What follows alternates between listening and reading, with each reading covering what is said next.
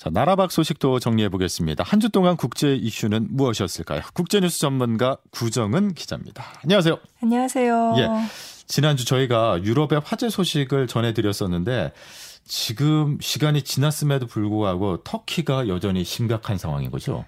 지금 터키, 그리스 전부 굉장히 심각한 것 같아요. 예. 오늘 아침 외신들 보니까 뭐 그리스에서는 잘못했다가는 그 유적 도시들까지 다 불길에 휩싸일 것이다. 뭐 이런 얘기들까지 나오고 있는데 예. 터키도 지난주에 제가 소식 전해드렸을 때는 이제 화재가 막 시작된 상황이었는데 어, 진화가 안 돼서 점점 더 불길이 커지고 있더라고요. 예. 소셜 미디어 올라오는 거 보면 너무 무섭죠. 아 저는 이 소식을 어떻게 알게 됐었냐면은 우리나라가 8강전에서 여자 배구 대표팀이 터키와 경기를 했는데 예. 그 터키 대표팀 선수들이 경기장을 떠나질 못하고 막 우는 장면을 저 선수들 왜 울까 봤더니 경기에 패해서 그 서러움도 있었지만 고국에 워낙 큰 피해가 있어서 그분들에게 희망을 주고 싶었는데 그걸 못해서 너무 아쉽다는 그 통안의 눈물이었잖아요. 아, 예. 진짜 이 이번 올해 화재는 사실 해마다 화재가 규모가 커지고 있다고 말씀을 드렸었는데 그렇죠. 예. 올해는 진짜로 동시다발로 전 세계에서 진짜 기후 재앙이 예. 정말 현재 진행형이다. 그게 딱 맞는 것 같아요. 알겠습니다. 터키, 그리스 빨리 좋은 소식이 전해지길 바라겠고 도쿄올림픽 관련된 소식을 가져오셨죠? 도쿄올림픽 출전 선수가 망명하는 참 이게 영화 같다 이런 식의 좀 흥미성 표현을 쓰면은 안 되긴 하는데 예. 정말 영화에서나 볼 것 같은 그런 일이 벌어졌죠. 예. 이거 동유럽 벨라루스라는 나라의 육상 선수인데요. 크리스티나 치마누스카야 이제 아직 20대 젊은 선수인데 여성 이제 육상 선수고 망명을 했습니다. 예. 그 원래 뭐 폴란드로 망명을 신청했는데 뭐 바르샤바행 비행기에 타려고 했다가 도쿄 공항에 도착해서 뭐 갑자기 항공편을 바꿔서 오스트리아로 가는 항공기를 야, 탔고 예. 지난 4일에 오스트리아 빈에 무사히 도착했고 거기서 이제 다시 폴란드로 이동한 거죠. 예. 그러니까 급히 도쿄를 떠났는데 거의 납치를 당할 뻔한 상황이었다고요. 예, 이 과정을 보면은 사실 어떤 정치적인 이슈가 있었던 거는 아니에요. 어. 이 치마누스카라는 선수가 단거리 선수입니다. 그래서 예. 100m와 200m에 출전을 했었고요. 근데 예정에 없이 1600m 계주에 출전하라 이렇게 선수 명단에 올라가 있는 걸 보고 좀 자국 육상 코치팀을 비판하는 글을 소셜 미디어에 올렸습니다. 예. 근데 이게 벨라루스 이제 그이 선수의 나라에서 뭐 국영 방송이 보도하고 이러면서 좀 파문이 커졌다고 해요. 그러더니 벨라루스 올림픽위원회가 이 선수의 심리 상태에 문제가 있다. 뭐 이러더니 그 귀국시키겠다 이렇게 밝혔고요. 그리고 나서 BBC 등 이렇게 보도를 보니까 예, 예. 2일 올림픽 선수촌의 이 선수 방에 갑자기 코치들이 들이닥쳤다고 합니다. 어. 그리고 나서 뭐 짐 싸들게 해서 공항으로 끌고 간 거죠. 그리고 비행기에 타라고 강요를 했는데 예. 이 선수가 급히 경찰에 도움을 요청을 했고요. 그래서 코치인들 손에서 간신히 빠져나와서 일단 하루는 호텔에 머물고 도쿄의 폴란드 대사관으로 옮겨갔고 이제 경찰들이 폴란드 대사관 앞에만 이제 일본 경찰들이 경비를 섰고요. 어. 그래서 폴란드 정 부가 인도주의 비자를 발급을 하면서 명명 허가를 내줬고 지금 IOC 국제올림픽위원회가 이 벨라루스 올림픽위원회에 대한 조사에 착수를 했다고 하는데 이제 결과를 좀 봐야겠죠. 예. 참, 올림픽에 출전한 선수가 갑자기 망명까지 신청을 할 수밖에 없었던 이유. 그 동유럽의 벨라루스는 거의 북한, 동유럽 쪽이 북한이다. 뭐 이런 소리까지 있던데 지금 어떤 상황인 거예요? 이 벨라루스라는 나라는 그 인구가 한 935만 명. 예. 근데 뭐 러시아나 뭐 우크라이나, 라트비아, 폴란드 등등의 에워싸인 이 내륙 국가입니다. 근데 1990년에 소련에서 갈라져 나왔는데 그 독립 뒤에 약간 혼란기가 있었고 그다음에 1994년에 알렉산드르 루카셴코 대통령이 취임을 했어요. 예. 그리고 지금까지 이 사람이 27년 동안 집권을 하고 있습니다. 그래서 뭐 5년마다 대선을 하기는 하는데 무늬만 선 거고 이제 뭐 야권에서는 뭐 반체제 인사들 탄압하고 이제 야당들 탄압하고 하는 거를 계속해서 반발을 해왔고 그래서 뭐 유럽의 뭐 하나 남은 독재 국가다 이렇게 불리기도 하는데요. 예. 이 지난해 8월에 대선을 치렀고 그 뒤에 이제 대규모 시위가 몇 달간 이어졌죠. 이 대선 때 루카셴코가 뭐80% 이상 득표했다라고 주장을 했는데 야권에서는 이게 거짓이다. 음. 실제 루카셴코의 득표율은 30%에 불과하고 뭐 야권 후보가 60% 가까이 얻었다 이렇게 주장을 했습니다. 그 뒤에 이제 민주주의를 요구하는 시민들의 시위와 총파업이 몇 달 동안 이어졌던 거죠. 그렇죠. 시위와 총파업 쪽에 참여했던 반정부 인사들 요쪽이 찍힌다면은 이제 구금당하고 뭐 고문당하고 이런 현상들이 이어진 거죠. 사실은 이 루카셴코 정권의 어떤 반체제 인사 탄압이나 고문, 뭐 구금 같은 것들은 그 전부터 오래됐어요. 실종자들도 예. 많았고요.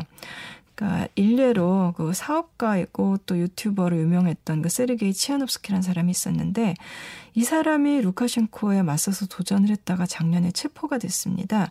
지난해 대선에서 루카셴코와 맞붙었던 야당 후보는 그래서 이 사람이 아니라 이 사람이 구금된 다음에 이 사람의 부인이 나와서 사실 루카셴코랑 붙었던 거거든요. 예. 이제 남편이 체포되니까 부인이 다시 독재 정권과 맞섰던 건데 그러니까 정권의 탄압이 이어지니까 이 부인도 리투아니아로 지금은 피 신을 했어요.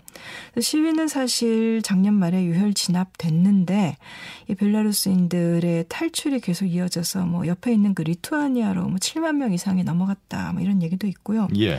그러니까 작년 8월 시위가 시작된 이후로 지금까지 뭐 유죄 판결 받은 사람이 2,500명이 넘는다 그러고 또 뭐 수백 명이 갇혔고 또 구치소에서 고문 같은 게 실제로 많이 일어나고 있다는 정황이 있습니다. 올 들어서도 5월 말에 야권 인사가 감옥에서 의 문사를 했거든요. 어. 그리고 6월 달에는 또 고문을 당했다라고 이제 피해를 호소한 반정부 활동가가 자살을 기도한 일이 있었고 사실은 바로 며칠 전 3일에도 이제 우크라이나 쪽에서 활동하던 이 벨라루스 인권 운동가가 우크라이나 수도 키예프에서 시신으로 발견된 이런 끔찍한 일들이 있었어요. 야, 정말 충격적인데 인권 쪽과 관련해서 참 심각한 상황이 벨라루스에서 벌어지고 있구나 이런 사실을 알 수 있습니다. 근데 스포츠 선수가 탄압을 받는 이유는 뭘까요? 지난해 8월에 올림픽 메달리스트를 비롯해서 뭐 이 벨라루스 선수들 스포츠 선수들 1000명 이상이 고문 그만하라 대선을 다시 공정하게 치러라 이렇게 요구하는 공개 서한을 발표를 했대요. 아하. 그 뒤에 거기 예. 이름을 올린 선수들 뭐 95명 구금됐고 그중 7명이 기소됐다고 하는데 이 벨라루스의 올림픽위원회 위원장이 바로 그 루카셴코 대통령의 아들입니다. 근데 2016년에 그 리오 올림픽 때 벨라루스가 뭐 금메달 하나, 은메달 4개, 동메달 4개를 땄대요. 예. 이번 도쿄 올림픽에서는 5일까지 금메달 하나, 동메달 하나. 그러니까 성적이 4년 전보다는 조금 못 미치죠. 그랬더니 루카셴코 대통령이 최근에 선수들이 배가 고프지가 않아서 그렇다. 뭐 이렇게 비난을 했다고 하는데 원래 독재 국가들이 스포츠를 많이 체제 선전에 그렇죠. 이용을 하죠. 이용하죠. 예, 예. 근데 사실 루카셴코 대통령이 뭐 실패에 대한 책임이 감독한테 있다 이런 말까지 했기 때문에 그 외신들은 뭐 잘못하면은 그 코치진들 추가 망명까지 나오는 거 아니냐 이런 얘기도 나오고 있습니다. 예, 뭐 올림픽에서 메달 따지도 못하면은 오지도 말라. 이런 말까지 해서 충격을 줬는데 올림픽에 참가 중이던 선수나 코치가 망명한 적이 이전에 있었을까요?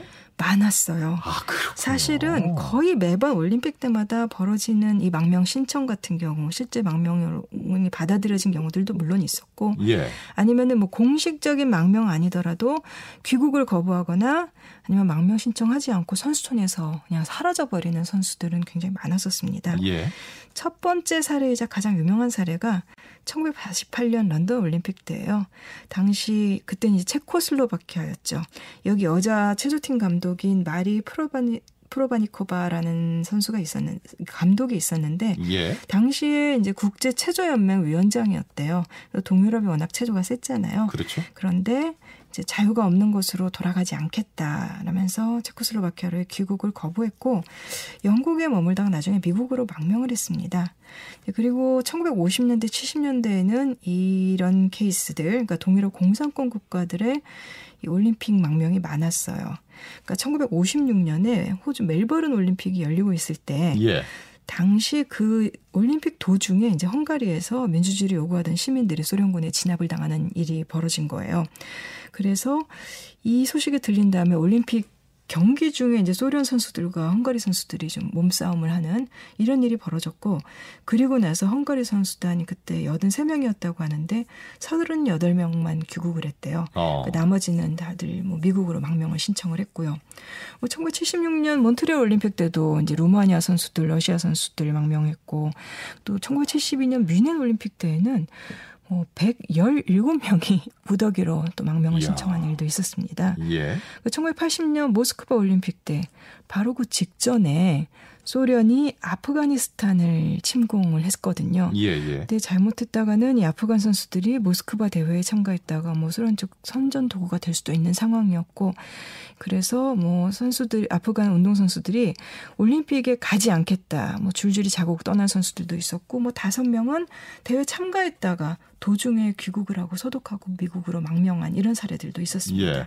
1950년에서 1970년이랑은 아무래도 그 세계 대전도 일어나고 또 미국과 소련 간의 그 냉전 시대가 있었기 때문에 주로 동유럽 선수들이 망명을 신청했다 이렇게 말씀을 해주셨지만 냉전이 끝난 다음에 주로 어느 나라 선수들이 망명이 있었을까요? 냉전이 끝난 뒤에도 독재 국가에서 그 인권 탄압을 피하기 위해서 망명을 신청한 사례들이 적지 않습니다. 예.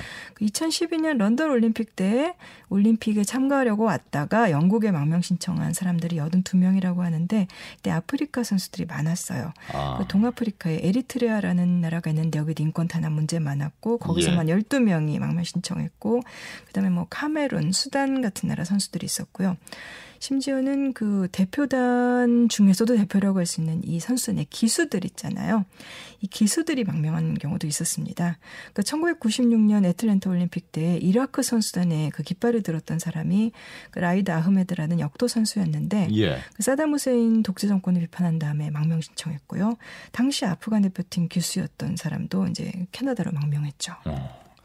올림픽에서는 정치적인 메시지를 그 공개한다는 것 자체가 철저히 금지돼 있는데 이런 정치적 행위 자체가 어떻게 보면은 올림픽 무대가 되는 경우잖아요. 그렇죠. 미국에서는 뭐 흑인 선수들의 검은 장갑 퍼포먼스가 좀 유명했죠. 예, 그 올림픽과 정치적인 메시지 하면 바로 떠오르는 게 아마 그 사진일 텐데요. 예. 뭐 Black Power salute 뭐 이렇게 얘기를 하기도 하는데 그 1968년 그 멕시코시티 올림픽 때였죠. 그 미국 흑인 육상 선수 토미 스미스하고 존 카를로스가 그 시상대에서 검은 장갑을 낀 그 주먹을 들어올린 그 사진. 그렇죠. 그때 흑인 인권 운동이 한창이던 때 연대의 뜻을 표시한 건데 IOC가 정치적인 표현을 금지하고는 있지만은 이 올림픽이라는 게 워낙에 세계의 시선이 집중되는 큰 행사잖아요. 그렇죠. 또 이 선수들 중에는 세계적으로 인지도가 높은 사람들도 많고 그래서 이런 정치적인 항의나 연대의 메시지를 전하는 퍼포먼스가 종종 벌어집니다.